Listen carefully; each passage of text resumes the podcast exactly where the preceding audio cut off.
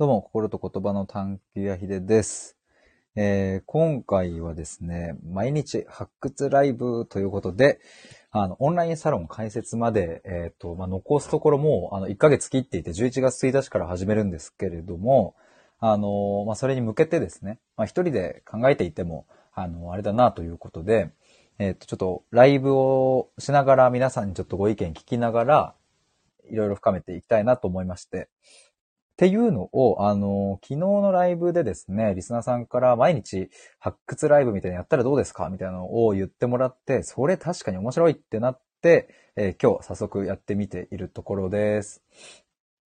で、今、レターに表示しているんですけれど、そしてアーカイブを聞いてくださっている方はですね、えー概要欄の方に表示させていますが、えっ、と、メモをですね、毎回書くことにしました。で、昨日のライブで何を書いた、あ話したか？っていうのも、えっ、と、そのリンクをタップしていただけると、あの、出てくると思うんですけれども、まあそこにどんどんどんどんちょっとメモを追加していこうと思ってます。で、これリアルタイムで更新されていくので、あの、今ですね、その、ライブで聞いてくださっている方は、えっ、と、そのリンクタップすると、僕があの入力していたものがそのまま反映されると思います。まあちょっとあのね、あの、リロードっていうかその読み込みしないと更新されないかもしれないですが、まあそういう感じです。あ、ようさん発掘ライブ楽しみに待ってました。来れてよかった。ありがとうございます。発掘ライブっていうのをこう、認知していただいていてめちゃくちゃ嬉しいです。ありがとうございます。いや、本当にあの、ちょっとね、一人で考えていても、いや、僕はですね、そう、これちょっと最初に昨日ね、あの、リスナーさんから、えっと、毎日ライブして、えっと、リスナーの皆さんと交流したらどうですかっていうのを言われた時に僕は思ったんですよ。そうだ。いつも僕は、スタイフの皆さんに聞いていたじゃないか。って自分に思ったんですよ。その、今年の1月に対話コミュニティをやるときも、12月中にライブをしてね、どんなコミュニティがいいか、いいかって相談したし、今年の5月に、えっ、と、まあ、今もやってますが、探求アトリエというオンラインコミュニティをやるときにですね、どんなコミュニティにしたらいいかっていうのを4月中にライブしてたし、えースタイフのメンバーシップをやるときも、どんなメンバーシップにしたらいいかというのも聞いたし、まあ、なんならあの、コラボしてくださった方もいたし、俺はいつでも、スタイフで聞いてきたじゃねえかっていうことをですね、昨日思い出させてくれたんですよ。そう、だから、今回も11月1日からね、えっと、ちょっとサロンをやりたいみたいなことを言って、どうしよう、こうしようって一人で考えようと思ったけども、ちょっと待てと。まあ、いつもそういう風にやってきたのに、今回は一人でやろうとしてるなっていうのを昨日気づかせてもらって、そしてまたここに戻ってきました。ようさん、もちゃさん、もちゃちゃんに、おんぶに抱っこのアーカイブ全部聞きました。ありがとうございます。ほんとね、いや、もちゃさんと、あと昨日ね、あと、ガンちゃんとか、元戸屋さんとかも来てもらったんですけど、確かにもちゃさん、あれ？昨日？ど、違ったっけな？ごめんなさい。ちょっと記憶違ってたかごめんなさい。ようさん、騒音に耐え、弥生県の魅力について語りながらフレンチクルーラーを食べに向かうイデ君が面白かった。昨日やばかったっすよね。クソふざけてた。弥生県の魅力めちゃめちゃ語ってましたもんね。で、結局フレンチクルーラー、そう、昨日もちゃさんが、あの、顔文字を送ってくれたんですけど、それがフレンチクルーラーにしか見えなくなっちゃって、フレンチクルーラーを食べたくなっちゃったんですよね。なんちゅう会話だっていうね。え、ちょっとそのフレンチクルーラーくんだけちょっと出したいな。それだけ出して、えーっと、始めたいと思います。ようさん、どんな顔文字だよって思いながら聞いてたの？今出しますね。ちょっとお待ちください。これです。ちょっと待って。こいつです。こいつがフレンチクルーラーに見えたっていう。よさん、かわいい。えかわいいっすよね。なんか、もっちゃさんがなんかの、なんかの、あの、メッセージでこの顔文字をこう送ってきてくれたんですけど、僕これ見た瞬間にそのミスドのフレンチクルーラーがね、もう思い浮かんじゃって、で、急にもうミスド行きたくなっちゃって、結局ミスド行きました。でも結局ね、あの、いざミスド入ってみて、なんか、あの、お芋フェアみたいな、さつまいもフェアみたいなやってて、あの、そっちに、あの、気を持ってかれてしまって、フレンチクルーラー食わずに終わったっていう。っていう感じでしたね。いやー、ちょっとね、よさ面白すぎて。いや、そう、あの、まさかこんな会話でミスド行くことになるとは思わなかったっすね、僕も。あのね、今回、そうそう、ちょっとあの、皆さんにね、あの、聞きたいというか、ぜひ、あの、そう、意見を、っていうことで今日立ち上げてますけれども、まあ、聞きたいのは、そう、オンラインサロンを開設するにあたって、ちょっと考えることが山ほどあってね、ちょっと今回ばかりはですね、ちょっとなんかいろいろちょっともう、なんかもうありすぎちゃってどうしようってなってるんですけれども、まああの、今、レターに貼ってるメモを見ていただくとわかると思うんですけれども、ちょっと昨日ね、どんな話をしたかっていうと、あの、ちょっと簡単に振り返るとですね、まあ、今やってる探求アトリエっていうオンラインのコミュニティは10月末で終了することにも決めたんですね。で、11月1日からオンラインサロンという形でスタートすると。で、一番大きな理由としては、もっと多くの人に届けたいなっていうのが僕の中での変化で出てきたんですよね。で、まあ、オンラインのコミュニティっていうのは、まあ、あくまでコミュニケーションが前提になるから、あなんだろうな、コミュニティとして大きくしていくんだったら、コミュニケーションが盛り上がれる設計に、えー、する必要があるなと。だけど今の僕はコミュニケーションが取れる場所を作りたいっていうことではなくて、もっと届けたいし、もっと自分のこのなんか、うん、自分、発信とか考えとかを共感してくれる人と出会いたいしっていう風になった時に、まあ、クローズで発信できる場所を持っていたいと。クローズで発信することで、えー、オープンで発信する部分もね、こう、どんどんどんどん厚みも出てくると思うのでね。っていう風になり、えー、サロン型にしたいなと。で、今探求アトリエでも毎日、えっ、と、URL 限定収録を1本出してて、それがもうね、110何本とか、もう100日ぐらい、100日以上出し、やってて、で、毎日1本、1000文字から2000文字ぐらいの記事を書いてるのが、今日で16本目かな。だから2週間前から始めたんですけど、この2つは結構軸になるなと思って、これを365日やりますっていうのが一つ大きなコンテンツになるってなった時に、まあ、コミュニティというよりはやっぱりサロンって呼んだ方がなんかしっくりくるなっていうのもなんかあったんですよね。まあでも、メモにも書いてるんですけど、なんかオンラインサロンっていう響きが、響きがなんかちょっと、なんだろう、有料のイメージがあっったり、ハードルが高かったり、まあなんか怪しいみたいなのもね、なんかまだ未だ拭えないなと思ったりとか、する。からまあ無料のサロンという呼び方でもいいのかなと思ったり、まあでも普段こうして発信していれば、そんなに人柄がずれていくこともないだろうなと思ったり、なんだりかんだり、なんだりかんだりですよ。とかをいろいろこうやっていて、話していて、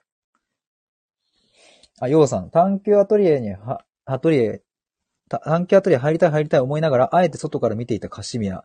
次のステージはまさに私向けのコンテンツなのではと勝手にワクワクしてます。嬉しい。ちょっとようさん聞きたいんですけど、あの、率直にね、これ僕すっごい大事なことだと思うんですけど、これから僕がやっていく上で。探求アトリエに入りたい、入りたいと思いながら、あえて外から見ていたのって、なんかどんな理由があるのかなとか聞いてみたいですね。これね、あの、前アトリエのあのメンバーの方と、あの、今後ね、僕が発信、その、オンラインサロンをやるにあたって、ちょっと相談させてくださいって言ってメンバーの人とちょっと、あの、話した、あの、ことがあったんですけれど、その時にもね、話題に上がったんですよ。ようさん、それを話すために来たのだよ。ふふふと。ぜひ、それ、そこ超大事。そこめっちゃ聞きたいっすわ。めっちゃ聞きたい。なんかそこに色々ヒントが詰まってる気がしてならないんですよね。っていうのを、そのメンバーの方から聞いて、確かにって思ったし、だから、表現、どんな表現にするのかとか、まあ、コンセプトもそうなんですよね。これからまあ、まあオンラインサロンとちょっとひとまずは呼びますけど、オンラインサロンを作るにあたって、結局このオンラインサロン何すんのみたいなところを作るにあたっても結構、なんか、大事なところになるから、ちょっと待ってメモしよう。メモ、メモ、メモ、メモ。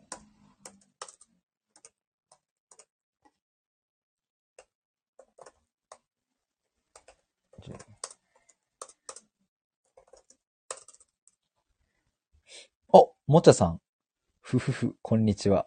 フレンチクルーラーくん登場ありがとうございます。真面目に聞きます。さっきもちゃさんが いらっしゃる前に僕がね、一回フレンチクルーラーくんをあの登場させていたんですけれども、またまたフレンチクルーラーくん登場ということで。ありがとうございます。ようさん、どんな活動をしているのか。中身が完全にクローズだったから、入ってる人の中だけで楽しんでる感じなのかな。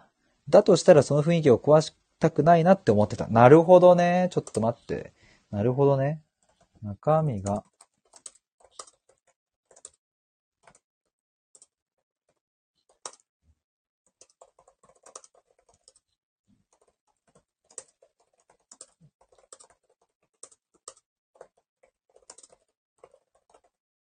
だからあれっすよね。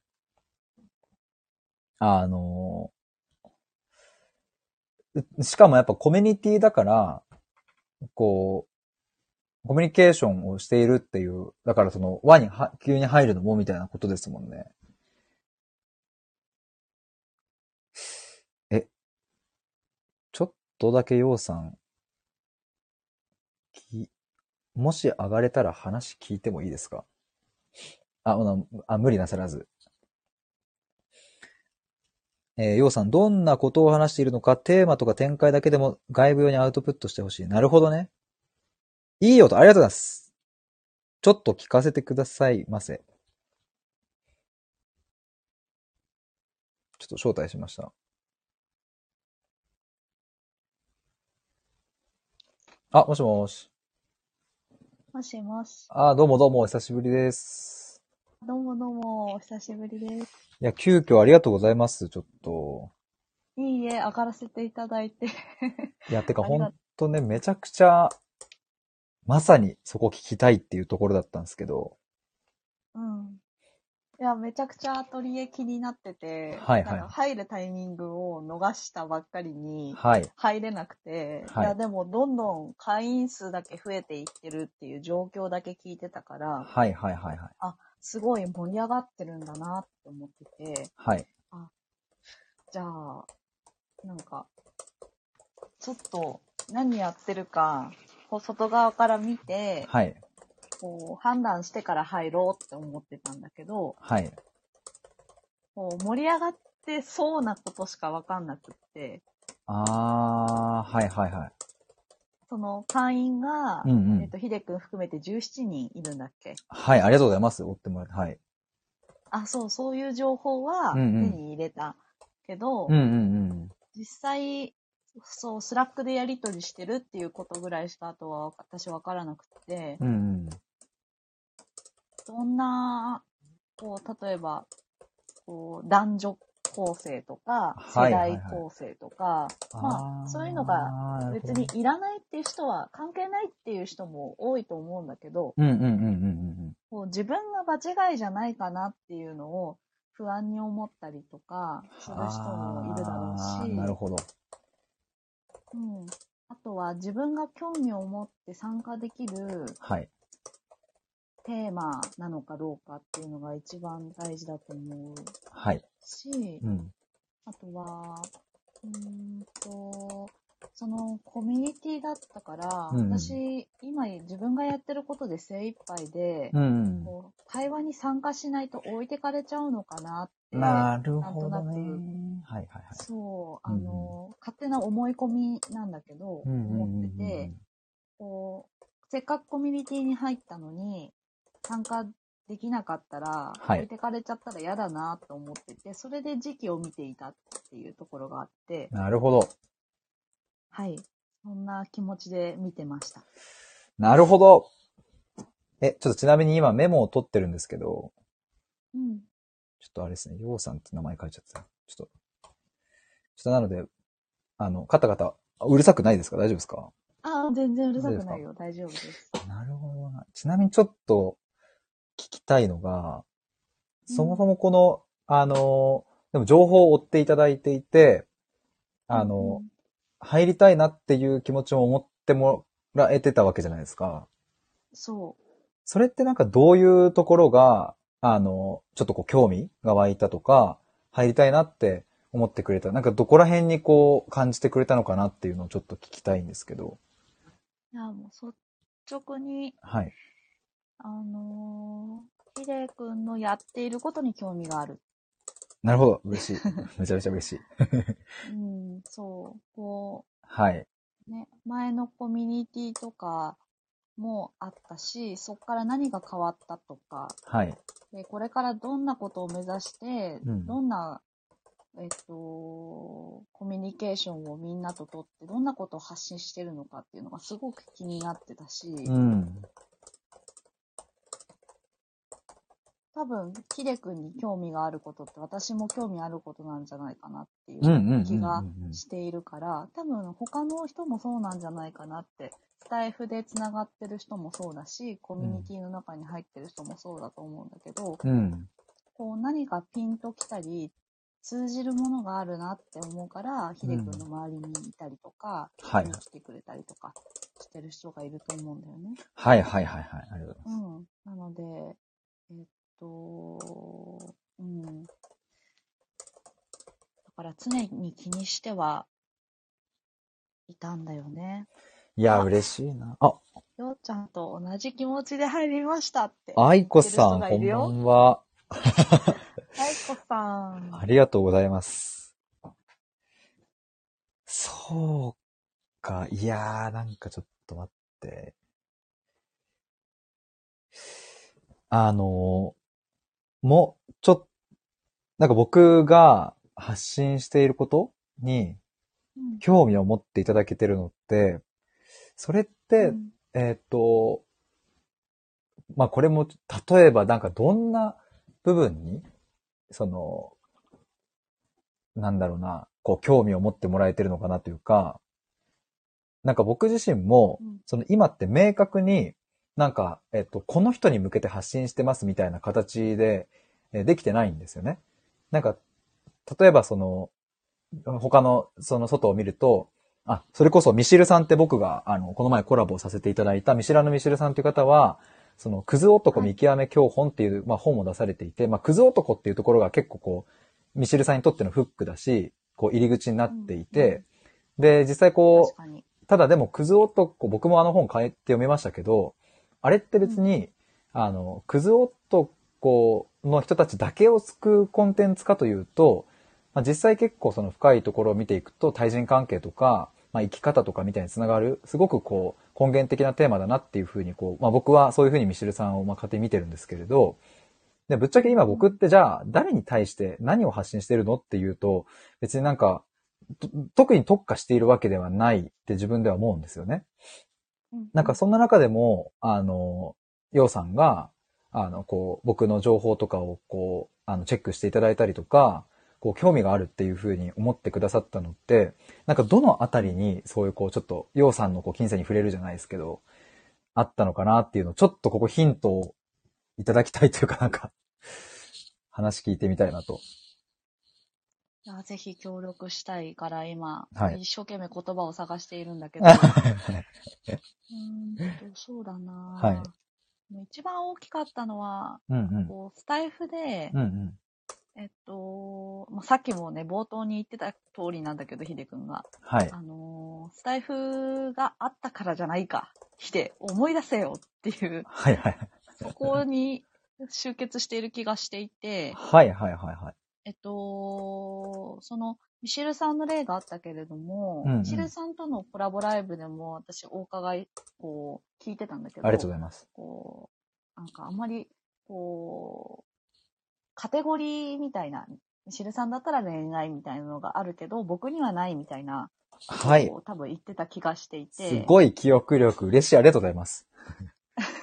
なんかめっちゃファンみたいで、めっちゃさ、はい。気持ち悪いね。いやいや、気持ち悪い、全然気持ち悪くないっすよ。むちゃくちゃ嬉しいんすよ。いやすごいそんな追ってるのが分かっちゃうね。やばいね。え、全然出してください。僕はただドゥフドゥフして嬉しいだけなんで、めちゃくちゃ出してくださいはい。はい。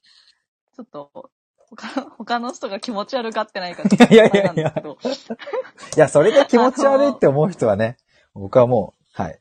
そういう人はちょっと大丈夫ですって感じなので、全然。はい。はい はい。ありがとうございます。はい多分、あの、ひでくんのこと好きレベルはみんなね、ここにいるみんな一緒、一緒だと思うので。あ、もーちゃさんも1ミリも思わない。い。はい。そう。で、その、それを聞いた時も思ったし、今も思ってることは、うん。その、カテゴリーとかうん、ターゲットとかがないのが、ひでくんの良さだと思ってて、うんうんうん。こばこの前私支援しそびれたんだけど、はいはいはい。あの、んあの、がんの、ああ、はいはいはいはい。がん患者さんを、はい。こう、の家族のための、はいはいはい。ありがとうございます。そそう、クラファンう、あを。れ、うん。クラファンを立てたじゃない。はいはいはい。で、私あれ、本当に忙しくって、はいはい全然、こう、関わることができなかったのを、こう今でも後悔してるんいやいや、全然っすよ。むしろ知ってくれてるだけで超嬉しいっすよ。本当ありがとうございます。いやいやいやいや、それで、はい。うんうん。なんか、例えば、ああいう感じで、はいががん患者さんの家族だったり、うんうんこれからそうなるかもしれないっていう、まあ、可能性は誰にでもあるんだけれども、うんうんうん。こう、えっと、パッと見たときに、うんそこまで絞られてしまうと、うんうん今の自分には関係がないなとか思ってしまうはあ。自分もいたわけね。はいはいはいはいはいはい。うんうんうんうん。あの今、すごくそういうので悩んでたりとかしたら、うんうん。こう支えになったりとか、そういう友達がいたりとかうんうんうんうんうん。したかに確かに。自分に関連があるなって思うけど、うんうんうん。えっと、自分事として捉えられなかった自分がいて、はいはいはいはい。うん、で、えっと、すぐに行動することができなかったんじゃないかなって分析してて、すごい、ありがとうございます。なんかそこまで考えてもらって嬉しい。はい。それで、んうんえっと、だから、こうこういう人を救いたいんだとか、うんうんうん。こう明確なテーマがあってやる活動にももちろん興味があるけど、こう今ヒデ君がやってることだったりやろうとしてることっていうのはとにかく自分が探求したいもの、はい。追い求めたいものをうん。深掘りしていきたいんだっていう情熱でやっていると思ってて、はいはいはいはいそこはい。にみんなが惹かれるんじゃないかなって私は感じてる。なるほどなはいはいはいはいはい。あヒデ君ってこんなところ気になるんだ。あ、私もそういえば気になるかもっては思ったりあはとか、あ。はいはいはいはい。ヒデ君が、え、その話面白い、もっと聞かせてって言ってくれると、うんうんあの、自分のつまらないって思ってた話が、うん。うんうん。え、こんなに面白いと思って聞いてくれる人いるんだって思って、はあ嬉しくなったり、ちょっと恥ずかしくなったり、でもはい話しちゃうみたいな。はいはいはいはいはいはい。え、ようちゃんと全く同じことを感じてるのがびっくり。ああ、愛子さんさんもも言ってるし、へえ、もちゃさん。がうんね。心と言葉を探求したい人です。って人もそんなにいないですよね。確かに。そう、もちゃさん当たり前すぎて話題にすら出ないこと。そう、そう、そう、そ。そううんう、だ。と思っていて、うんそこ、に、こう、得意性が、ヒデ君ならではの得意性があるって私は思ってるのね。うん、うん、うん、うん、うんうん。なるほど。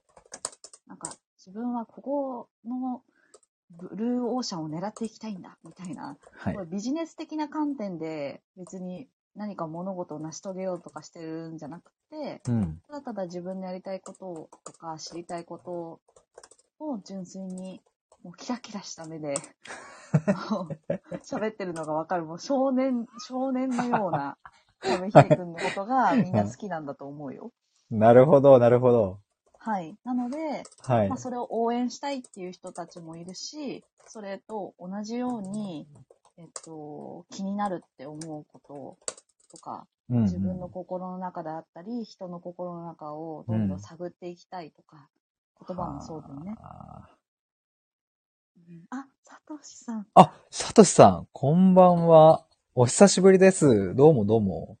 今ですね。いや、嬉しい。ちょっとあの、レターに書いてるんですけど、11月1日からちょっとオンラインサロンをちょっとやろうということで、昨日そんな話をしてたら、あの、もちゃさん、昨日来てくださって、なんかね、リスナーさんとの交流で、こういろいろこう考えてみたらっていうのをアドバイスもらって、あ、これは面白い、ぜひやろうということで早速今日やっているんですけれど、そしたら、ようさんも来てくれて、で、ようさんがですね、あの、僕が今までやってた探求アトリエっていうオンラインのコミュニティ興味は持っていただいてたけど、なかなかこう入るタイミングもちょっとこう見失ってたみたいな話があったので、そこの話をちょっと今深掘りして僕がインタビューをちょっとさせていただいていた感じです。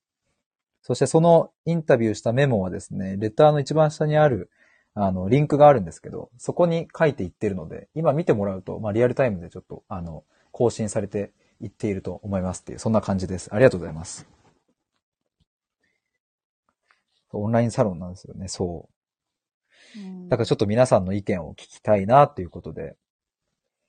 オンラインサロンうんにうん。をアトリエを辞めて、うん。オンラインサロンにうん移行するっていうのを聞いて、うん。まずは、うんえ、なんでなんだろうって思って、はいはいはいはいはい。うん、え、うまくいってるなら、うんそれを続けたらいいじゃないっうん、うん、て思ったし、はいでも、こう自分の、こう、ひでくんの中で何かうんまたやりたいこと、やりたい形っていうのが、うん。うん。またアトリエを通して見えてきたのかなっていう、うん、うん、うん。また何かをこうやろうとしている変遷期というか、はいはいはいはい。こう携わりたいなって思ったから、この発掘ライブっていう、い うはい。もちゃちゃんが名付けたはいはい。のはすごくぴったりだと思ったし、ね、ほんとそうっすよね。あのーうん、化石を発掘するみたいって言ってたけど、うんはいはいはい。えっと、多分ね、うんあのーオンラインコミュニティでもサロンでもそうかもしれないけど、うんうん。ひでくんと一緒に何かをやってるとき、話してるときとか、うんひでくんの話を聞いてるときって、何か自分が見つけたことのないうん。うん。ものを、それこそ発掘していくような、はい。うんうんで、発掘して、うん。使ってわーいっていうのもあるけど、そうんの発掘している作業自体が楽しい。うん。ここには何が眠ってるんだろうん。う。こう、100万年前の、うん。なんか、化石が眠っているかもしれない。うん。うん。うん。うん。いろんな妄想を膨らませながら、うんみんなで作業していく。うん。うん。その作業自体が楽しい。ここに何にも眠っていなくっても、うん。結果として、うん。うん。もう全部掘ってみたけど、うん何も見つからなかったとしても、うん何かやりがいを感じるような、そういうはあわかる。行動作業みたいなうん。感じが、あの、ひでくんの作り出す場にはあるなって思ってます。嬉しい。なるほど。はあ、そう。もちゃさんが、え、名付けてたんですねっていう。私にはね、アーカイブを聞いててそう聞こえてました。そうそう、もちゃさんの言葉っすよね、あれ。そう、発うん、掘ライブ。そうそうそうそう。それそれそう、もちゃさんも結果とか知識より発掘過程が楽しいですよねっていう。いやー、探求の魅力はそこよねって、佐藤さん。ほんとそうですね。うん。今ですね、ちょっと、レター、潜っていただいてるからレターを聞い、もいただいて、多分まあこれ名前読み上げない方がいいなとは思うんですけれども、すごくこのお二人の話がすごく素敵でいいなって思いましたっていうコメントを今いただいて、僕はテンションが上がっております。えー、やばいですね、それや。ばいです。ありがとうございます。つえ、いだいぶやばいです。だいぶやばいです。めちゃくちゃ嬉しい私これです。めっちゃ邪魔してないかなって。いやいや違う違う嬉しい。あ あ、そういうことですね。はい。そうそうそう。うんうんいやー、これはね、本当に、や、いやー、すごい、なんか僕が、そう、僕もなんか、なんつうの？あの、今すごいちょっと興奮してきたな。あの、なんか、そう、それだよ。それがいいんだよ。興奮してくるのがめっちゃ伝わるし、あの、はいミシルさんも言ってたけど、はいはい。感情が伝わる。うんうんう音ん。声だけでもそうだし、うんうん。興奮してるのが伝わる。うんうん。多分そんなに、こう、人の話を聞いてたり、うん。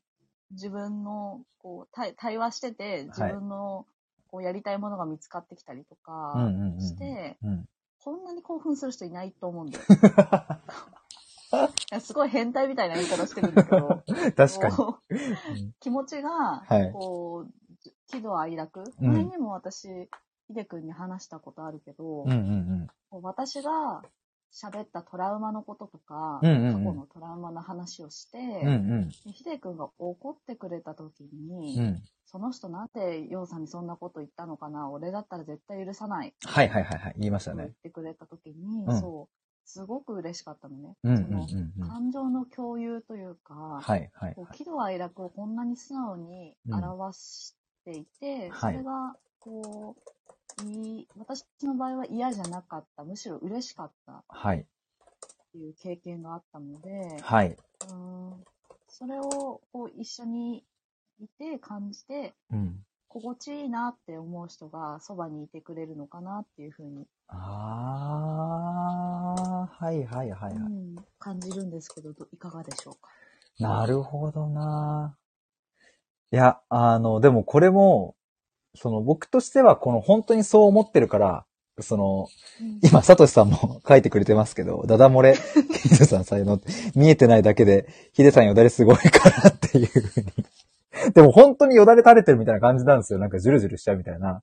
だから、そうだよね。はいうんだからなんかそれを、僕としては、あの、なんだろうな、こう、えっ、と、狙ってやってないから、あそうそう。そうやって感じてくれるんだっていうのは、そのミシルさんの時もすごく思ったし、うんうん。その、ヒデさんが、このポイント、ヒデさんの聞き方、ここがいいですよね、みたいな言ってくれて、のうちの一つに、その、感情をね、こう表現して、それが伝わってくるっていうのを言ってくれたんですけど、うん。あ、やっぱそれって大事なんだというか、そういうふうに受け取ってくれるんだっていうのは、その時も思ったし、やっぱ今、そういうふうに言ってもらえて、なんか、嬉しい。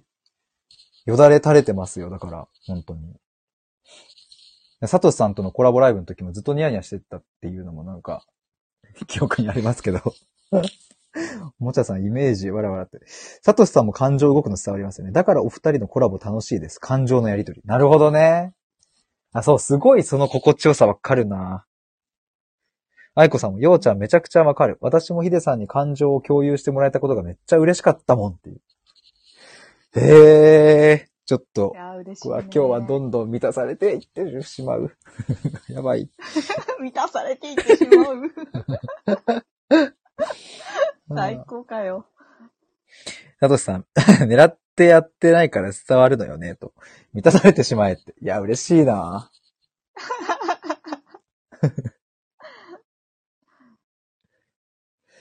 なるほどな。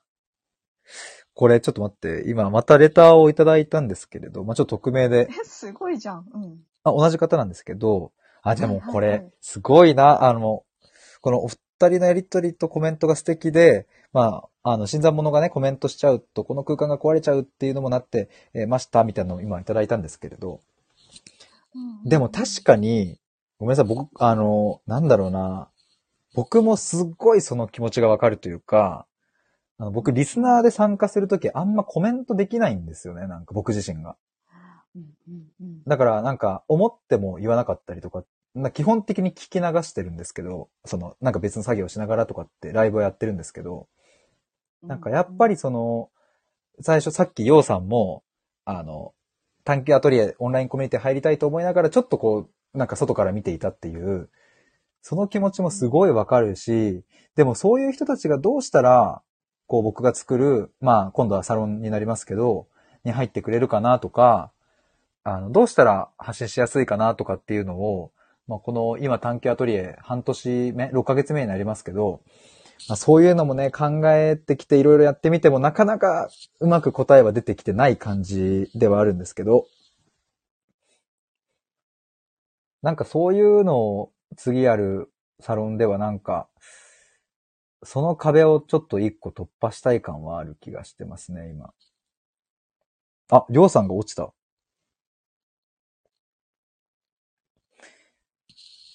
ちょっと今もう一回誘いますね。あれ、ようさんが表示されてないので、ちょっとお待ちします。佐藤さん、コメントできなさについてみんなで語らってみるとかね。いや、面白そうだな。いや、ほんとコメント僕もね、できないんだよな、あんまりバンバン。でも、だからこそ、あの、はじめましてでコメントいただいた人とかのは、すごくやっぱ僕も、あの、丁寧にね、なるべく丁寧に、あの、こう、拾って会話したいなとかっても思うし、佐藤さん、僕めちゃできちゃう。その、その、さ、違いって、何なんだろうとかも探求したいな。あ、戻ってきた。あ、戻ってきました。あ、よかったよかった。Wi-Fi を切りました。あ、どうもどうも。ありがとうございます。お帰りという。ただいまです。いやー、そうなんよな確かに、その違いも探求したいし、うん。だったら、その、うん。囲ってる感みたいなのもう、ん。拭いたいっうん。て、うん。ところもありつつ、うんでも、そこの空間は大事に守りたいっていう思いもあるから、難しいところだよね。難しい。佐藤さん、雰囲気を壊しちゃうことへの気遣い？ということで、そうだな。うん、うん。雰囲気を壊してしまう、うんと、リスクを犯して入り込むっていうことと、外から傍観してそのリスクを犯さないというところを天秤にかけると、そのリスクは取らないみたいな感じかもしれないな、僕の場合は。それは割とリアルの世界でもあるかもしれないですね。なるほどなうんうん、なるほどと、佐藤さん。そっか。いや、でもちょっとごめんなさい、また戻ると、確かに、さっきヨウさんが言ってくれたように、まあなんか自分はここのブルーオーシャンを狙っていきたいんだとかっていうビジネス的観点ではなくって、なんか少年のような目のヒデ君がいいんじゃないか、みたいな。で、なんかそういう探求の作業自体が楽しくってっていう、これがもうまさに僕もそうなんだよなっていうのは思うんですけれけれど、さらにちょっともうんう一歩踏み込んで聞いてみたいなと思うのは、うん、あの、なんだろうな。まあ、そう、うんちょっと待って、ちょっと待ってとか言って、そのごめんなさい。えっと、いいよ。ちょっいいよ。ちょと待ってください。っと待ってよ。え ーちょ、ちょ待ってよ。ちょ待ってよ。ちょ、ちょ待って。えーっとね。あ、佐藤さん、探求コミュニティはこの世の中にたくさん増えたらいいと思う。いや、ほんとそう思いますわ。なんだろうな素。敵だね。なんか、いや、ここ僕すごい、やっぱここ悩んでんだなってまた改めて思いますけど、あの、僕がでもやりたいことって、こう、手法を提示するとか、解決策を提示するとか、っていうこととはちょっと離れているというか、うん、なんか逆側にある感じがしていて、やっぱりその、うん。うん。なんだろうな、悩みを今解決できることの方が、すごくこう分かりやすいし、まあ価値があるみたいな側面も、なんかある気がするんですよね。っていうか、まあそれは間違いないなと思うんですよ。だから本当に、ミシェルさんの発信を聞いて、あの、本当に恋愛に対してとかがもう劇的に変わりましたっていう人もたくさんいるし、うん、あの、恋愛に限らず、生き方とか、そういうところにこう、つながりましたみたいなこともまああると思うんですけれど、うん、うんで、も、じゃあ僕は一体どんな人の悩みを今解決できるんだろうかっていう問いになった時に、うん、これ何になるんだろうっていう、だからやっぱりそのフックとして、えっとまあちょっとずっとミシェルさんの例であれかもしれないですけど、ミシェルさんだったら、こう、クズ男とか、なんかそういう、なんかそこら辺のフックになるものって何があるかなというか、あうん、わかった。聞きたいことちょっとわかってきたな。あの、僕がこう探求していることとかを、いいね、一緒に探求しようって言ってくださる、こう、ヨウさんみたいに、こう、情報を追ってくださる方って、そもそもベースとして、あの、内政の習慣があったりとか、えっ、と、探求を楽しむっていう視点を持っていたりとか、まあ、そもそもベース近いと思うんですよね。わかる。うん。で、ベースが近い中で僕が、なんかこう、あの、感情をこうバーって出しながら楽しく探求してるから、きっといいねって思ってくださると思うんですけど、うんそもそもそうじゃない人、あまりこう普段内政の習慣がないですとか、え、探求してその、何えっ、と、問いを考えていくってそれ本当に自分のためになるんですかって思っている人にも今後リーチしていきたいってなった時に、どんそうね。そう表現とか、僕は何、何がこう核になっているんだろうかっていう。佐藤さん、内政な人たち、うん、うんってそう。そうなんです。だからきっとね、今聞いてくださっている方とか、僕のこの普段の、この心と言葉の探求やっていう、このアカウントを、ちょっといいなって思ってくれた方は、そもそものベースがやっぱ近いんじゃないかなとも思ってて、ここがね、はいそ。れっうんうんてさ、はいはい。まさに、うん。うーんと、え、もうそのままそれをストレートに、うん例えばこキャッチコピーとして書いたらいいと思うんだけど、はい、はい、はい。ヒデ君が、はい。こう、こっち側に入れたい人たちってどんな人なの？えっ、と、オンラインサロンに入ってほしい人ですか？あそうだね。その内省的な人たちとか、ベースが自分と近い人ではない人を、うん。こう、もう誘っていきたいみたいなことを今言ってたと思うんだよね。はいはいはい広げていきたい、リーチしていきたいって。うんうん。それを思う理由だったり、うんそれはどんな人なのか具体的に。はい、はい、はい、はい。そういう人たちを、こう、あの、探求していく、こう、コミュニティとかさオンラインサロンにうん。入れて、どういうふうに変え、変わってほしい、うん、うん、うん、うん、うんかうん。どういうふうに思ってほしいのか。はい、はい、はい、はい、はい。なんか、そこの、あの、ひでくんがうん。どういう人をどういうふうにしたいかっていう願いだっはい。たりっていうのが一番大事なのかなって。うわあ、もう最高の問いだ。なるほど。出た。出た。もう、パソコンを打ちながら、なんか、ああ、な、あなるほど、なるほどってなってきたな。うん。いやー、ちょっと今、そうですね、聞いてて、これそう、昨日のあのライブでも言ってたかもしれないですけど、うん。僕の中で今一つここはあるなって思っていることは、やっぱこう変わりたいんだけど変われないとかっていう思いを抱えている人そこをなんか突破できるように、えっ、と、突破するっていう、なんかその変化を起こしたいっていうのがまず、そこが一個あります。で、そうだよね。はいうん。もう一つ今ちょっと出てきたのは、えっと、どこか満たされなさを感じている人たちに対して、えっと、まあなんだろうな。うーん、生きる力、あーなんかエネルギーというか、そう自分の内側から湧き上がってくる、うん、そういうものを生み出せるようなベースをつく、作るところなんかそうやって変化してほしいとか。ごめんなさい、なんかちょっと言葉上手くないと思いますけど。うんと、空虚感とか感じている人たちだろうな。なんかあの、うん。悩みの、今言ったこの二つ変わりたいけど変われないとか、なんかどこか、えっ、と、満たされなさを感じているっていうのは、すごくこう、現代特有の悩みだなっていうのをすごく思っていて、僕自身が。あの、まあ、僕も戦争の時代を生きていないのでわかんないですけれど、でもやっぱりこう、昔うん。とざっくり比較すると、こう、昔は、ある種正解があって、えっ、と、いい大学出て、いい会社入って、まあ、マイカーマイホームを買って、老後をゆったり過ごすみたいな、まあ、それが人生の正解で、えーそこから外れてしまうと、まあ、ある意味では、まあ、ストレートに言うとそれは幸せではないっていう風なことになっていたから、うん、それはそれで生きづらさはあるとは思うんですけれど、でも、大多数の人、まあ、一般的な、まあ、その、多くの人たちは、えーそこを目指せばいいというう風に、うんと、捉えることもできた。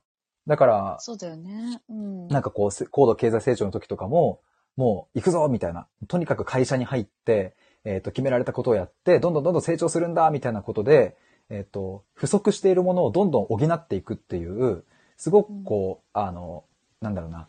えっ、と、苦しい、不足してるし、不便なのは苦しいんだけど、それをなんとか豊かにするぞっていうモチベーションで、ここまで走ってきたと思うんですけれど、うんうん。それがこう満たされる時代になって、えっ、と、何でもこう、あの、揃っていてとか、あの、まあ、特にこと日本においては、その、よっぽどじゃない限り、その、なんだろうな、まあ、死にはしないと。なんとかなるみたいな。で、まあ、一般的にもその、なんかこう、そうだな、ちょっと歩けばコンビニがあったり、えっ、と、ずっと家の中にいてもスマホでポチポチすれば、まあ明日にはなんか食料や水も届くしとか、まあそういう風な時代になってきたから、うんうん。何かこう、駆り立てられるように生き抜くぞとか、あの、何かを満たしに行くぞっていうのが、そういうモチベーションがそもそも、この現代、特に、まあ、10代、20代、30代とかかな、そういうものがないような感じがしてて、うん。だからなんか悩みの質みたいなのが、すごく今は、こう、ちょっとこう、なんか、うん、空虚感とか、別に楽しくないわけじゃないんだけど、なんかな、みたいな、うん。うん、別に毎日毎日辛い辛いとかでもないんだけど、なんか違うな、みたいな。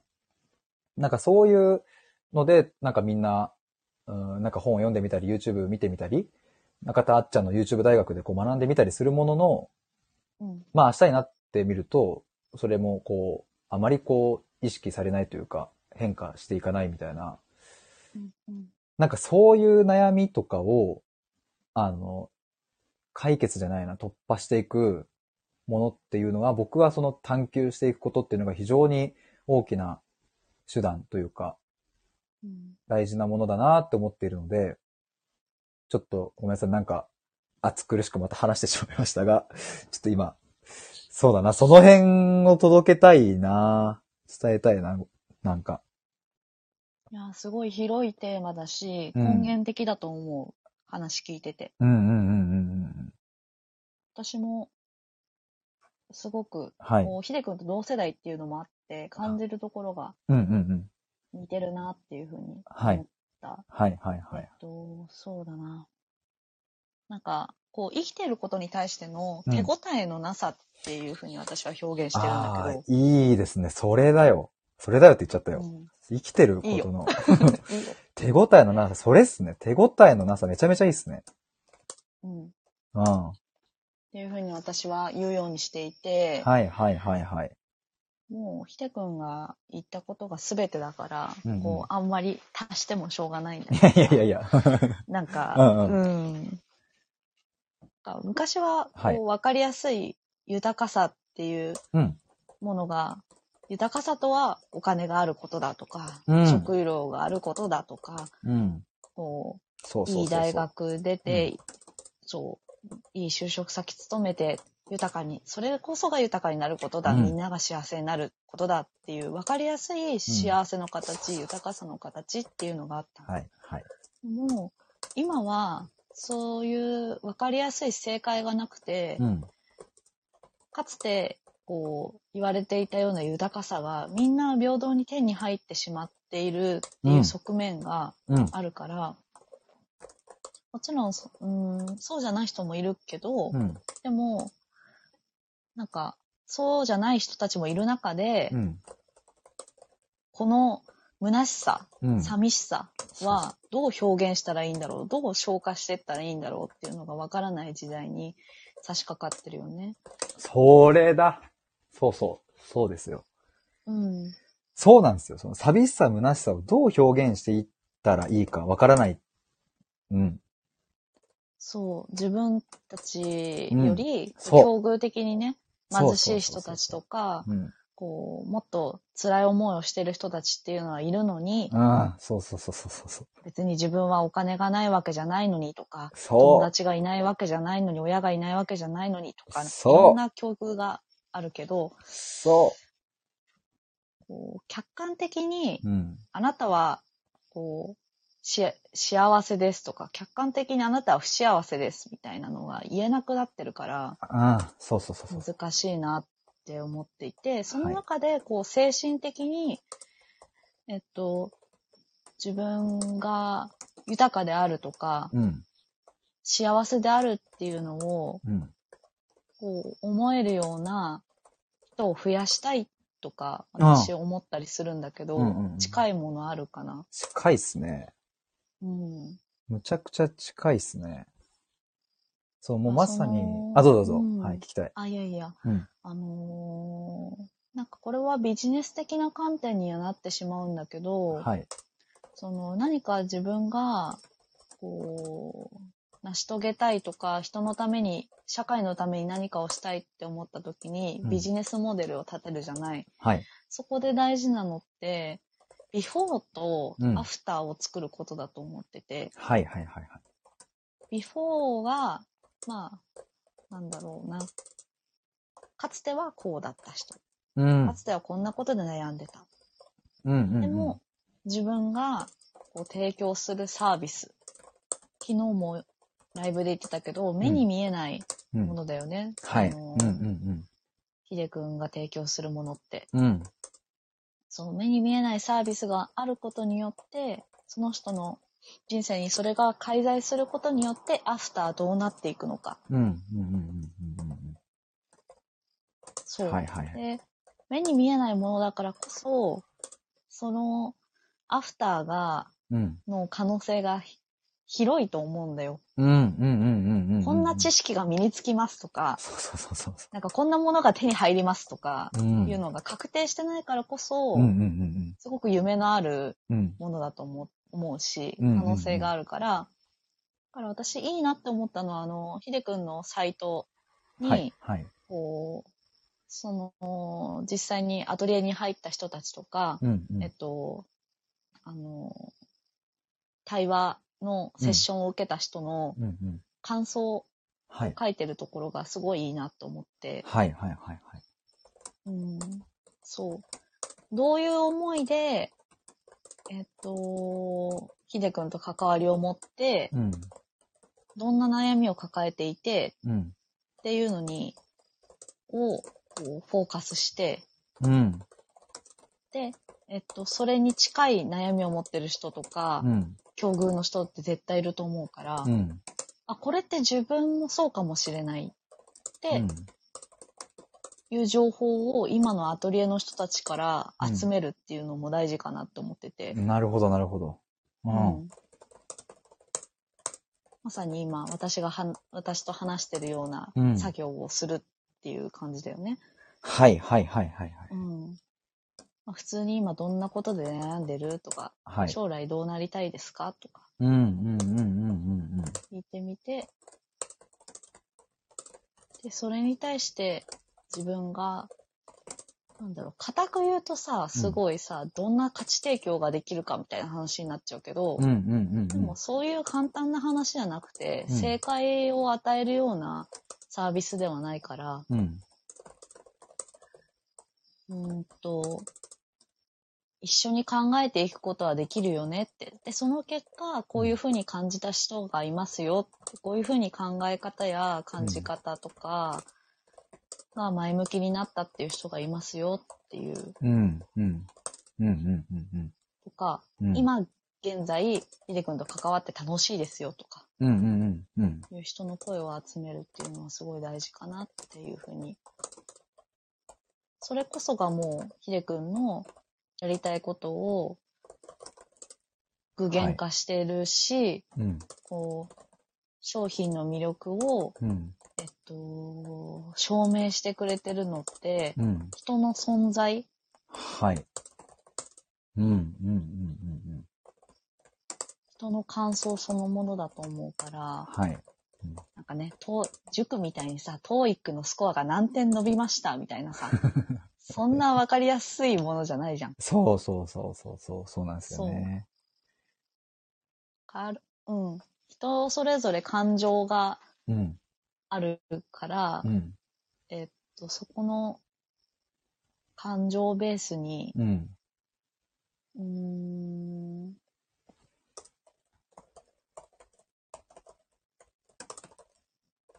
どういう感じの人にどうなってほしいかっていうのをうん。深めていくといいんじゃないかなって私はすごく思ってます。はあ、すげえ。いやー、すでに、ちょっと満足度が今えぐいんですけれど、満足度がえぐい。いえぐいですね。や、ごめん、すごいふわっとしたことしか言えないんだけどさ。いや、はい。と、サトシさんが、ああ、その前に、もちゃさんも心が満たされてないと感じる人たち。サトシさん手応え。モしてくれですね。うん。そうですね。そうそうそう。サトシさん、うちの70になる父親は生きる手応えってどうなんだろうな。いや、確かにそうですよね。うん。確かにどうなんですかね。その辺、僕も聞いてみようかな、父親に。どう生きる手応えっつって。やば。その質問えぐいな。この質問えぐいっすね。どうした、うん、もんちゃさん、ワクワク生きることを探求するっていう。いや、ほんとそうなんですよね。佐藤さん、世代関係なく、虚しい人は虚しい。そうそうそうそうそう。そうですね。確かに。やっぱそうなんだよな。さっき、そう、虚しさ、寂しさをどう表現していったらいいかわかんないっていうのも、もう本当その通りだなと思うんですよね。だからなんかね、その、よく、なんだろうな。あの、いや、これね、どうなんだろう。あんまり、うん、ちょっと待って、ちょっと言おうと思ったけど、ちょっとど、うん。まあでも、正直に僕思うことが前なんか、ふと湧き上がってきたというか、なんか、こういう、そういう話が出てきて思ったことがあるんですけれど、あの、よくその、まあな、若くしてね、亡くなった人のニュースとか、例えばそういうものが出てきたときに、今日という一日は、その人が生きれなかった一日なのだから、だから僕らは無駄にしちゃいけないという文脈で話されることが、まああると思うんですよね、なんか。よく聞くね。はいうんで、まあ僕の母親にしても還暦で亡くなったので、まあ一般的に言うと寿命的にはまあ早い方だったので、まあすごくわかるんですよ。僕の母親もきっと、あの、僕たちの生活をもっと見ていたかったと思うし、孫を見たいとも思っただろうし、すごくその文脈がわかるというか、あの、今日を生きれなかった人たちの一日だよっていうのはわかるんですけれど、ただ、その、うんと、今日を生きれなかった人の一日だから無駄にしてはならないっていうのは、き、綺麗なんだけど、本当にその、それ、そうなのかっていう疑問がすごく僕はあったりして、あ、の、今日生きている人には今日悩んでいることがあるし、うん。うんと、やっぱ生きてるって辛いって思うんですよ、僕はすごく。うん。時に。うん。だから、なんだろうな。もちろんその、自分でね、命を絶つことを僕は、あの、いいとは絶対言わないけれど、やっぱ、それぐらい追い込まれてしまう人もいるから、生きるって本当に大変だし、生きるって超辛い側面もあると思うから、うんうん。あの、本当は、今日という一日を生きたくないって声を大にして言いたいかったり、えっ、と、うん。例えばお金も大丈夫、住むとこも大丈夫、友達もいるんだけど、こんな人生嫌だとか、寂しいとか、苦しいとか悲しいとか、本当は声を大にして言いたいんだけど、でも、なんか、いや、今日という一日は、若くして亡くなった人が生きられなかった一日だよと言われてしまうと、まあ、確かにそうだよなってなってしまって、その苦しさとかを、さっき、ようさんが言ってたように、どう表現していったらいいか分かんなくなっちゃうっていうのがやっぱすごくあるなと思うんですよね。確かに。うん。なんかここは僕のすごく違和感として思ってるところで、サトシさん、時代の影響は前世で大事なところでネット不安定で聞けなかったっていう。どの辺、今僕むちゃくちゃごめんなさい、熱くなっちゃって。本当だ、もうそうむちゃくちゃ熱くなってるところだね。タイミング的にね。うんそう、これはね、だから、だからその、よくそのね、日本は豊かで、だから食べ物も粗末にするなと。えっ、と、地球の裏側では、その一食もまともに食べられない子供たちがいるんだから、その好き嫌いなんかするなというのももちろんそうなんだけど、その言葉を盾にしてしまうと、ちょっとそれは苦しいぞって思う瞬間がやっぱあるんですよね。ああ、本当にね、そうだよね。だからなんか、同じ軸で捉えられないよね。そうなんですよ。すべてのことを。そうそうそうそう。だからまあね、いやだから、うん、難しい日本っていう国だからこそ、満たされているからこその辛い悩みって結構僕はあると思うんですよね。だから、すごくその、旗から見ると、うん、まあ今戦争とかも何やかある、あってね、いろいろなんか、まあ、表現難しいですけれど、えっ、と、満たされていない国の方が実は幸福度が高かったりするとか、実はそんなに悩みがないっていうことがあったりするみたいなのも、全然あり得るというか、うん、そうだよね。この国だからこそ、この満たされている今の日本だからこそ、死にたいくらい辛い状況とかっていうのが、逆に起きてるっていうのはすごく思うから、なんかそういうのをでも今やっぱ言えないし、指標もないから、だから辛いよなっていう。佐藤さん、でも一字一句イメージでカバーしたって。ありがとうございます。拍手。佐藤さん、僕はその言葉を安易に使うことをキラキラマウントと呼んでいるっていう。キラキラマウントありますよね。超わかるわ。愛子さんもヒデさんめっちゃわかります。私は昔から同じこと思ってたけど言葉にできなかった。汗汗と。ね、やっぱ思いますよね、これね。佐藤さん、ありすぎだよ、ツイッターとかって。いや、わかるないやー、本当ですね。まあ。キラキラマウントそうだな。そうね。いやでもこれ難しいのが、それもそうなんだよなっていう。反論の余地がないっちゃないみたいなところが苦しかったりしますよね、なんか。佐藤さん、自分軸もその類。いや、めっちゃわかるな。これね、まあ、ヨウさんともちょっと話しましたけどね、自分軸について。ね自分軸を持っていきましょうっていうのがね、ちょっと正解みたいな雰囲気ありますけれど。そう。だからそのキラキラマウントみたいなものとかうんうんっていうのもそうだけど、うん。うん。こう、世間的にうん。こういうのが正しいみたいなうん。のって、うん。そういうふうに思ってる人が多いわけじゃなくて、うん。そういうふうに言ってる人の声が大きいだけっうん。ていうのをうん。敏感な人は感じ取っているよね。そう。本当にそう思います。うん。声が小さいだけで思ってる人の量はうん。一定数いるっていう、うん。こう悩みだとか、うん不満っていうのとかうん。っていうのもいっぱいあるし、ようさんその通りってさ。いや、ほんとその通りっすね。もちゃさんも最近ツイッターで心理学や幸せな、なんちゃらってよく読む、よく読むようになったけど、読めば読むほど辛いです。めっちゃわかりますね、そういうの。うん。そう、だから、なんか結構僕思うんですけど、その世間的に正しいって言われてることの多分、ほぼほぼ正しくなかったりするっていう。なんかその、まあ、正しくないって言っちゃうとまた難しいんですけど、世間がこれ大事だよねとか、こうすべきだよねっていうことって、あんまそうじゃないっていうのは結構あるあるだなっていう感じもするし、うん。なんかそういうところに抗っていたい怒りみたいなのもあるし、そこを共に共有したい思いもすごいあるな。そう。なんか、私、最近、あの、本屋さんで、はいはいはい。正しさに殺されないためにっていう本を見つけて、即買いしてしまっおー正しさに殺されないために。いやー、すごい興味深いタイトルですね。た。でしょ？はい。うん。めちゃくちゃこの今の時代に刺さるタイトルだなと思って。刺さるい。や、即買いでしょ？サトシさん。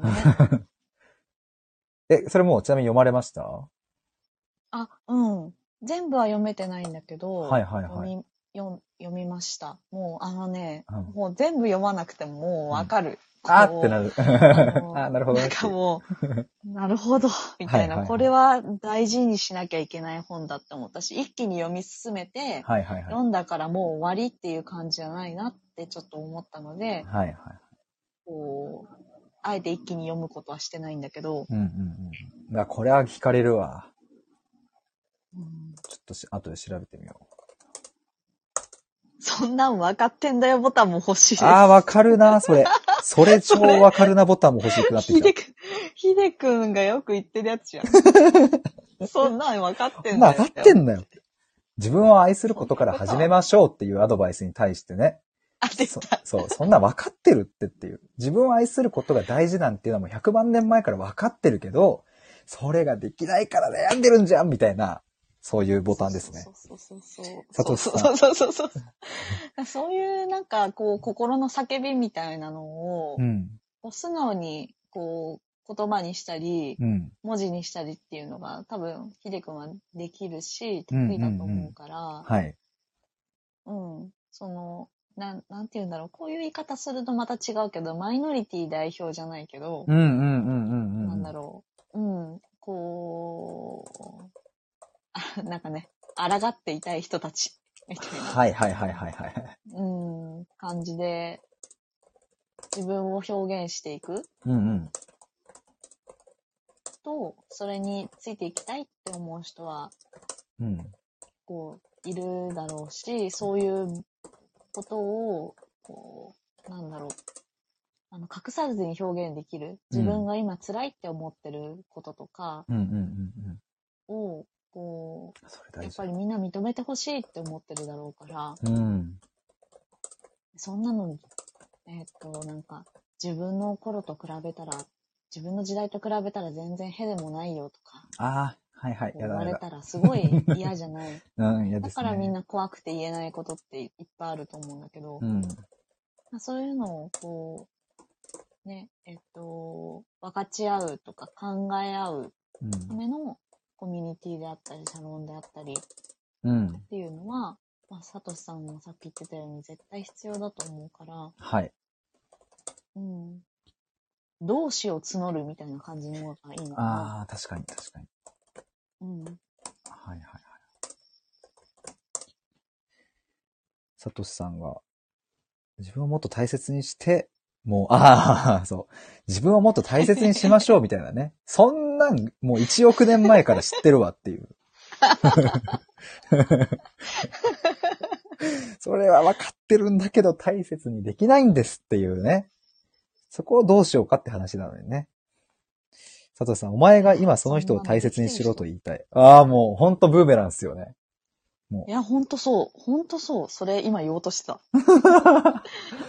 いやー、だからね、こう、なんかね、対話してる中でも、いやー、なんか、何？もうちょっと、ね、〇〇さんは自分を大切にしたらいいんじゃないの？とかね。そのまあ、その人も悪気があって言ってるわけじゃないっていうのはわかるんだけど、その悪気のなさが余計に苦しかったりするんよなっていう。そう、そうなんよな。うん。うん。かるわ。もちゃさん、怒りの解放、うわーっていう顔文字が、もうめちゃめちゃ。すごいね。顔文字って最強ですね。うん、フレンチクルーラーに続き。フレンチクルラに続き。うわーうわあ、でもなんかちょっと、今だんだんすごく僕もやっぱここに怒りがあるなとか話しててね、僕もここにすごくこう気持ちが乗っかるなっていうのが自分でもすごく感じるんですけど、そうだよね。うん。なんかさっきあの、ようさんが言ってた正しさに殺されないためにっていうこの本。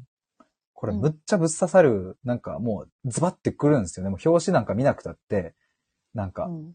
あーってなるじゃないですか、なんか。うん。もう、帯とか見ただけでもう、はいあーってなるよ。なんか、そういう表現とかを僕は見つけていきたいなって、これ今なんか今日話してて、すごく思いましたね。この11月1日のオンラインサロン開設までの道のりの過程で、何かそういうキャッチコピーとか、あの、そういう言葉みたいなのにたどり着きたいなっていうのが今ちょっと出てきましたね、なんか。うん、うん。もちゃさん、うお、出てきてます。出てきてます、出てきてますって。愛子さん。あー、うおーで出てくるんだ。うおー、あー、そういうことか。うおーで、あ、そういうことか。うおーってやると出てくるってことか。愛子さん、自分の思ってたことを言葉にしてもらえて嬉しいです。いや、嬉しい。それ言ってもらえるのが嬉しいっすいや、言わっ。てもらえるのが嬉しいですよね。うん本当に。うん。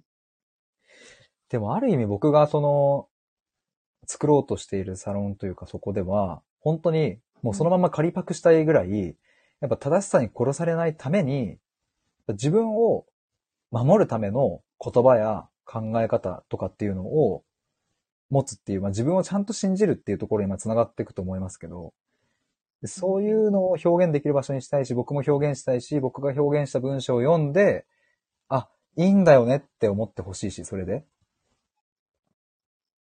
うん。だから、まあ一つちょっと例を出せば、その、探求アトリエの中で今書いてる記事で、ちょっとタイトル忘れちゃったけど、あの、あ、これ見ればわかるかな。うんと、あ、これかな。当たり前を疑ってかかるっていうタイトルでちょっと記事を書いたんですけど、うんそこでちょっと一つの、一つの例として、まあ、あの、親孝行大事だよね、みたいなのって、なんかほ、まあ、確かにそうなんだけど、あの、やっぱそこに対しての違和感とか、その、まあ親なんてクソくらいだと言ってしまったって別にいいじゃんっていうこととかを、まあ書いてみたりしたんですよね、なんか。前そういえばさ、うん。母の日とかについてもそんなこと言ってなかったっけ？もうまさに。だよね。すすごい、マジ最強の記憶力っすね。ていや、か、マジ最強じゃん。最強。てか、その記事にも、そのアトリエの中で書いた記事にもまさにそれ書いてましたわ。ああ、もう、うん。親いいね。根本変わってなくて。そうですね。親孝行しない奴はダメだなという価値観が当たり前になってしまっている側面もあるから、僕たちはもしかすると親親孝行という呪縛にかかっているのかもしれない。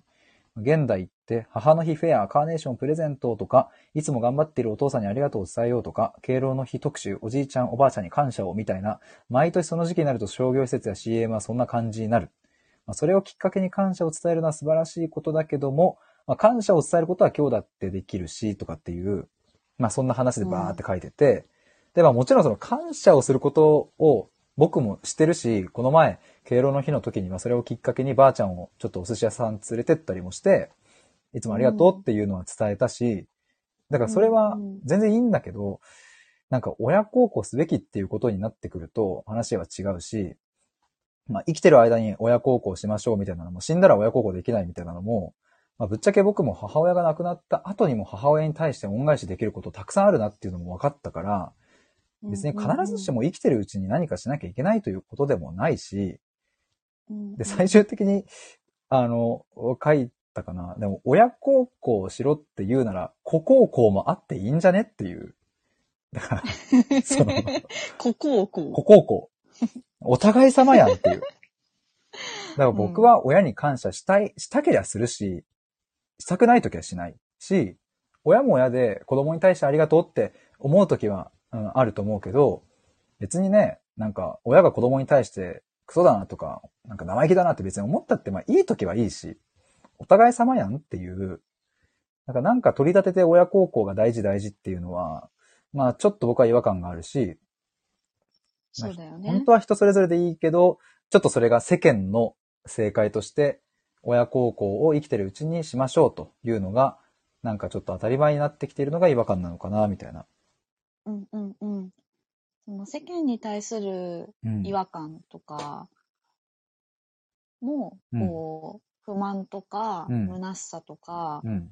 につながってくるよね。そうそうそうそうそう。そそれについて語っているとか、う。うん。話し合っているっていうのが垣間見えるだけでも、うん。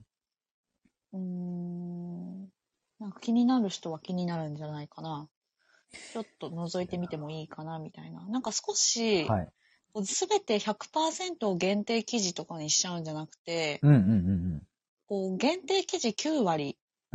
で、一部公開するみたいな、ですね。うんうん、のうん。がじゃあ、ありっすね。なんか、まあ、よくやる、やってる人も、例えばスタイフの有料記事とか、うんうんうんはいはいはい。有有料配信とかでもやってる人多いけど、うん。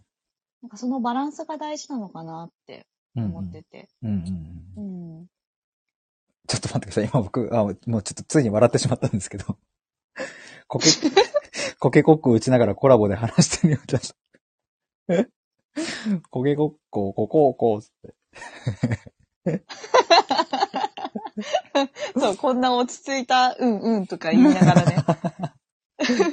もちゃさんの、ーとか打ってるからね。これ、うんここをこう、こう、こうっていうギャグってなんかありましたっけ？僕、わからない。わかんない知ってますか？誰かの？芸人のギャグかな？イアンさん、こんばんは。どうもどうも。ちょっとオンラインサロンを11月からやるにあたって、ちょっと今、ヨウさんにですね、相談に乗っていただいてました。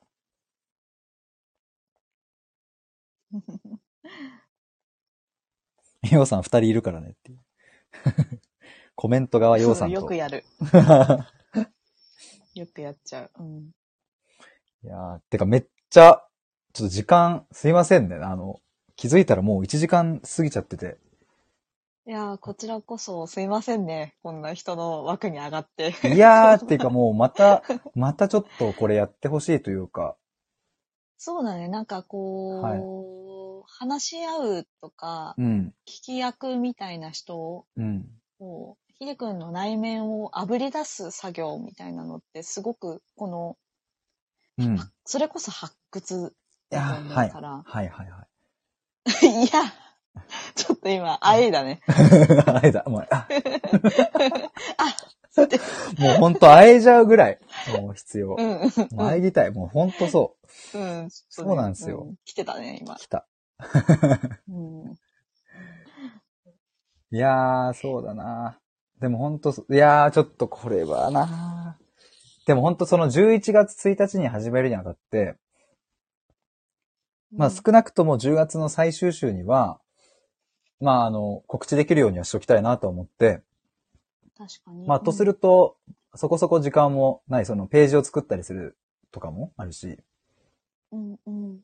だからこの、まあ今今日話したことって割とこうコンセプトとか、こう、そういうところに近い話かなとは思うんですけど、うん、まあそこがこう、ガチッとできてきたときに、表現できるページがこう、落とし込めるかなとか、うん、うん。って思っているので、ちょっとまたぜひ、タイミングいいときに、もうぜひぜひ。今日めっちゃ、すげえ、いろんな人にこう発掘してもらうっていうのも全然ありだと思うし、そうですね。ね。そういろんな人の価値観に触れて、うん。より思うこともいろいろ出てきたりとか、はいはいはい。うん、そこがね、スタイフのいいところだなって思うしね、偶発的にこうコメントで、ああ、そういう考えもありますよね、とか、うん、そうそう、本当にありがたい。あるから、はい。うん、そうだ。いや、ちょっとちょうど今日、あ今週の木曜日に、アトリエの中で、ズーム会をやることになってて、ちょっとそこで、でも、そうですね、なんか今日、ヨウさんに言われてすごい思いましたけど、やっぱり、身近にいる人たちに、インタビューするっていう、これ超大事うん。だから、マジでそこでちょっと皆さんに聞いてみようと思いますし、まあ10月中はアトリエとしてやるので、うん。あの、まあ、ズーム会参加できない方も含めて、いろいろちょっとインタビューというか、聞いてみたいなって思いました。ね私もそこにおそまきながらそっといたいわ、なんか、な誰この人みたいな。いや、ぜひ、ぜひぜひなん。か知らんけどみたいな。はいあ全然別に募集してないわけではないですし、残り少ないですが。はい、この残り少ない時に何で入る残りだと26して日。もう、はいそう、もうね、うん。右往左往してたらもう終わりますみたいな。なんか2.0始まりますって言ってたからさ、え、じゃあそのタイミングで入ろうと思ったら、やっぱやめます。えー、みたいな。嘘でしょみたいな。すごい終、わっちゃうのみたいな。もうほんとね、自分でもびっくりするぐらい、全然変わっていくっていうね。ですけど。うん。何が起こってるんだと思って、アトリエの中で何が起こってるんだと思って。いや、アトリエの中の皆さんにはきっと相談したりとかう、ん。いろいろやっぱこうしますとか、こうした方がいいですかねとか、うん。きっとやりとりがあるんじゃないかなって私は思ってたから、うんうんうん何が起きてるんだろうなって、単純に 怖くて入れないみたいな。いや、それ結構、他の人も思ってる人いるかもな、なんか。その、いや、うん。うん、ありがたいことにその興味を持っていただけるのはすっごい嬉しいけど、でもやっぱなんんだろうな、何が行行われているのか、ちょっとやっぱ怖さというか、入りづらさみたいなのは持ってる人いるのかなっていう。もしちゃんと佐藤さんがめっちゃ盛り上げてくれてる 残り1ヶ月で30人になったり残り1週間で300人って。はぁって。めちゃくちゃ面白いですね。残り1週間で300人いったらもう最高っすね。でも、僕この次やるサロンは、結構やっぱ1年かけて100人は超えたいっていうのはちょっとありますね。ちょっとそこを目標にしたい。今まであまり数字とかを目標にすることはなかったですけれど、やっぱちゃんと数字を設計して取りに行くっていうのは、ちゃんとその僕の届けたいことが届いていることの証拠でもあるし、やっぱいいって思わなかったら拡大していかないので、やっぱそこは一つ目標にして頑張りたいなって思います。一年かけて。うん、うん、うん。いやー、ちょっとなんか、このまま永遠と喋りたくなっちゃうんですけど、すいません、1時間と20分と立って、本当にありがとうございました。いや、こちらこそ。いや、そしてあの、コメントいただいた皆さんと、あと潜って聞いていただいている皆さんも、いらっしゃって、本当にありがとうございます。サトシさん、ライブを終わらせる勇気。いや、本当ね、これ前話しましたよ、ね。サトシさん。ライブを終わらせる勇気ね、これはね、ついついね、やっぱこう気分が乗ってきちゃうと、なんかもうちょっとこれも話したいな、あれも話したいなってなっちゃうんですけど、やっぱサクッと、サクッとじゃないな、ピシッと終わらせるときは終わらし、終わらさないとな。はい。ということで、ドッキリドッキリどんどん、残り1ヶ月30になったらどうする？これ何でしたっけ？この歌。お邪魔女ドレミじゃなくて。お邪魔女ドレミ。あ、お邪魔女。お邪魔女ドレミです。あいこさん聞けてよかったってありがとうございます。もちさん、次はようちゃんの枠で続き。あ、確かにようちゃん、ようさんのところにもまた今度お邪魔させてください。ちょっといろいろ、どんなテーマでも。ですねはいはい。また、ようさんが話したいテーマでも何でも。ぜひコラボさせてくだ楽さい。しい。もう何話しても超楽しいからね。いや 本当に。何でも鼻息荒めで話してくれるからすごい嬉しい。もう最終的に会えてしまう、会えてしまうくらい興奮しちゃうから、あ、そうそう。あ、そうそれです。あっていうそれですっていう。うん。サトシさん、その続きをさらに僕のところでも、ぜひ、サトシさん久しぶりにちょっとお話ししたいっすわ。私もサトシさんとお話ししたい。したいっすね。うん。いやーちょっとぜひ、皆さん。あの、今、ちょっと聞いていただいてる皆さんも、あの、ぜひ、あの、ちょっと話したいって思ってくださる方いらっしゃれば、お話ししましょう。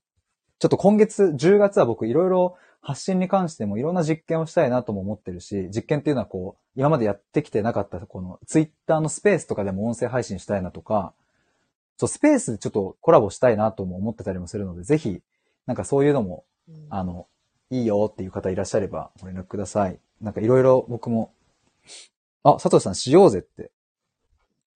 探求コミュニティを地球規模で語ろう。やりましょう。地球規模で語られましょう。ちょっとやりたい。それ。いろいろ、え、ちょっとツイッターのスペースで話したいは結構あるんですよね。なんか今までやったことがないので、ちょっとぜひそこも試してそれみたい。やばい、熱い。佐藤さんないねって。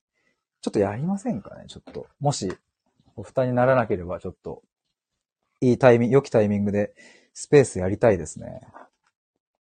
やっぱまあ、スタイフでももちろん発信していきますけど、やっぱりね、あの、スタイフだけじゃなくって他のところでも発信できたらいいなと思ったので。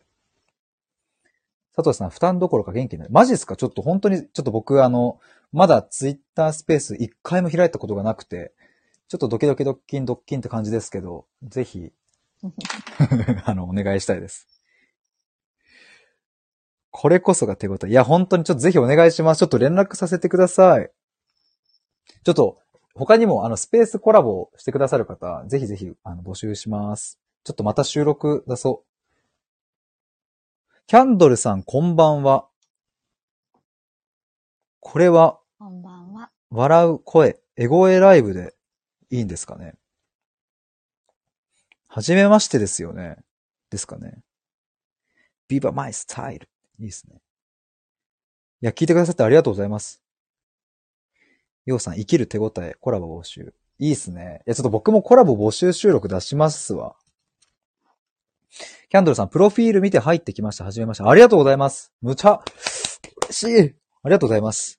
今日はちょっと、あの、ちょっと興奮、ちょいきなり初手で興奮してるとこ、あれですね、ちょっと落ち着かなきゃ。あの、えっと、今日はですね、僕あの、11月1日からちょっと自分のサロンを作ろうと思ってて、その、ちょっとどういうコンセプトにしようかとかっていうのをちょっと、ようさんに相談乗っていただいておりました。そしてそれが、今ちょうど終わろうとしていたところだったんですけど、コメントいただきありがとうございます。あ、サトシさんも超ご無沙汰ということで。いですねいやー、嬉しいです。いや、ちょっと、あの、このライブが終わったらすぐに僕、あの、コラボ募集収録を出します。ちょっと、いろいろやりたいと思います。はい。もうこういうのは即ですね。ちょっとすぐ、すぐ動きたい。ということで。うんうんいや、またライブを終わらせる勇気だ、ここは。